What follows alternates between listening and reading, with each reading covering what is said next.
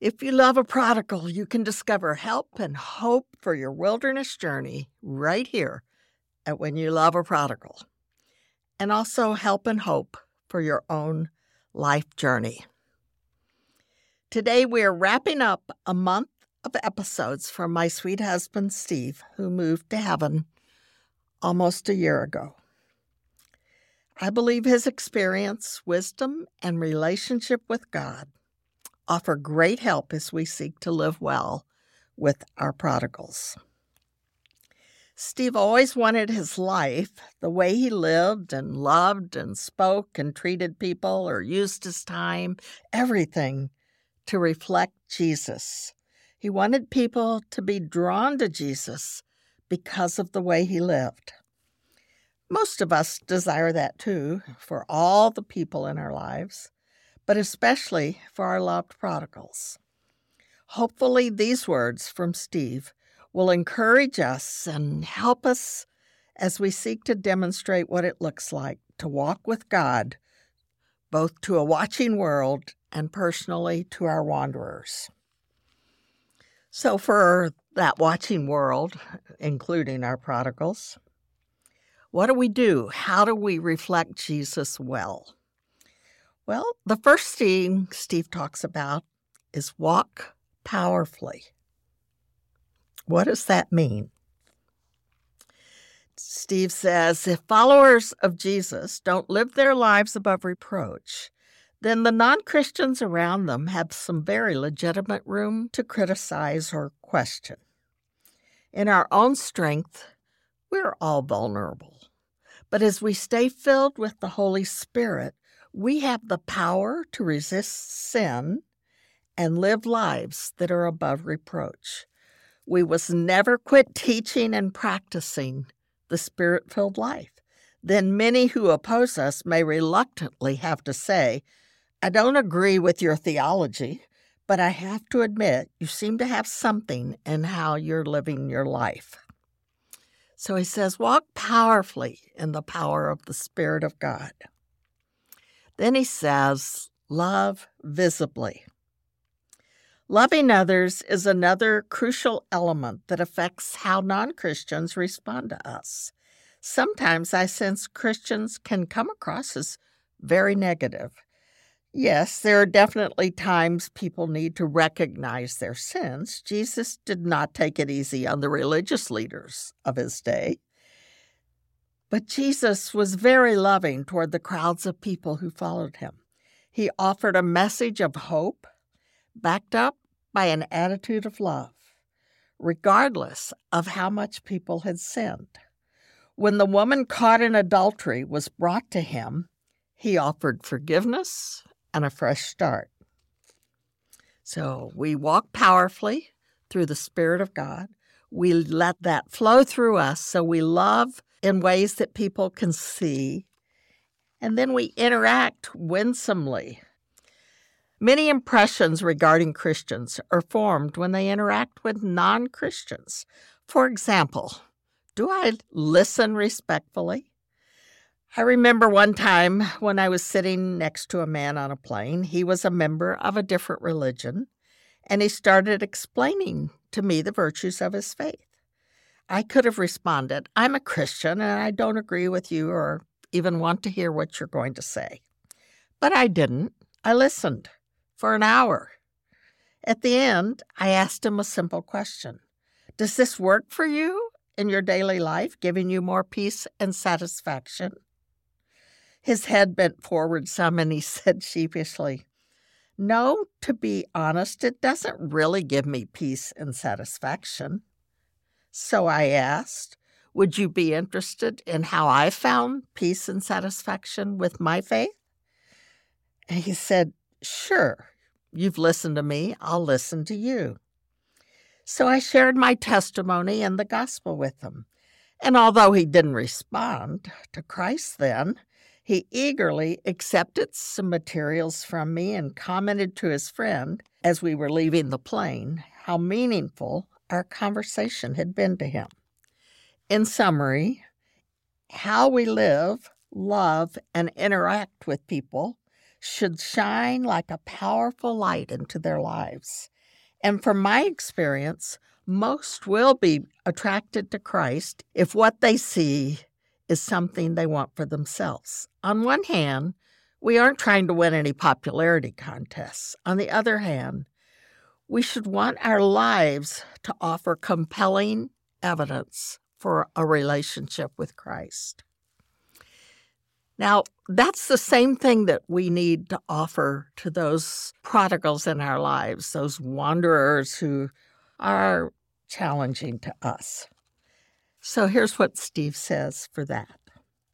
Judy and I have often hosted events in our home for different groups of staff. There's usually time for questions, and frequently Judy and I are asked about our experience of walking well with God. Here are some attitudes and practices I have found helpful in my relationship with God. Let me first say, Steve wrote, I have a long way to go in my walk, and I'm not holding myself up as a perfect example. But the following do help me stay close to God and His plan for my life and to help me reflect Christ to others to show what he's like and what a relationship with him is like. The first thing is to give thanks. Now, you all have heard me, Judy, say that many times. And Steve says, I make entries in my journal every day, and the first category is Thanksgiving. I find a thankful spirit is a huge contributor to my overall willingness to trust and be close to God. When good things happen, that's easy. When our daughter Debbie gave birth to our first granddaughter Grace, it was easy to be grateful for a beautiful, healthy child. But when bad things happen, it is harder to be grateful. When Josh's beloved grandfather, Marty, died suddenly, it was devastating to Josh. One of Judy's primary ministries to Josh at that time was to help him be able to say, Thank you, God, by faith. Job says in chapter 13, Though he slay me, yet will I trust him. So, first of all, giving thanks helps us in our walk with God, but is also a model, a reflection of what God is like to those around us, including our loved ones. A second is to stay close to God. This is Steve again. I have found that the intensity of my walk with God is directly proportional to how constantly I am engaged with Him during the day. I try to have a running conversation with God concerning what is happening, what I see, how I'm feeling. In some ways, it is similar to how Judy and I often maintain our relationship by debriefing on the day over dinner or by texting or calling during the day or just talking to each other. So stay close to God and He'll shine through your life. Steve's next point is be intentional. God loves for us to do what He asks us to do. He also is pleased when we make the most of the opportunities that He gives us. If we learn anything from the master's reaction to the one talent servant in the parable of the talents, God is not happy when we aren't proactive in making use of what He gives us. In that parable of the talents, the one who made a great investment with his talents and, and produced much, and another who took fewer of the talents and used those well, but one who only got one talent, buried it. And God says, No, no, you need to invest it and use it, and there will be fruit coming from it. All of that, Steve continues, caused me to conclude that walking with God involves intentional action on our part, action to accomplish what He calls us to do. The scriptures are loaded with examples of people who acted on God's call. For example, Abraham to leave home for a distant land, or David to go and defeat a Philistine giant, and Peter who left everything to follow Jesus. So finally, Steve says, Be flexible. While we need to focus on certain priorities in our lives, we also need to be flexible to redeem the unplanned opportunities God sends our way. Just a few days ago, I was working at a restaurant, putting the finishing touches on preparation for a wedding ceremony I was to conduct in just a few hours. I wasn't really looking to minister to anyone at that time. However, an older woman was looking for a place to put her tray down and eat. The only available spot was the table next to me, designated for two people. I encouraged her to sit at that table when she asked if her sitting there would bother me. What I didn't know was that there were two more people with her, and when they all sat down, one was right across from me at my table. Within a few minutes, I realized I needed to set aside what I was working on and talk to them. All three were strong Christians, but had some questions. I had a chance to share some thoughts and give them each a book that I thought would help them. I had packed the books in my briefcase just in case someone might cross my path who could use them. I find that God often presents unexpected opportunities, and I have learned to be flexible in my walk with Him.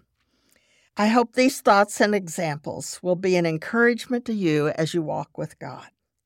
These thoughts have certainly helped me reflect Jesus better to everyone I connect with, whether they're strangers or neighbors or coworkers, my family, my prodigal, that Jesus shines through me.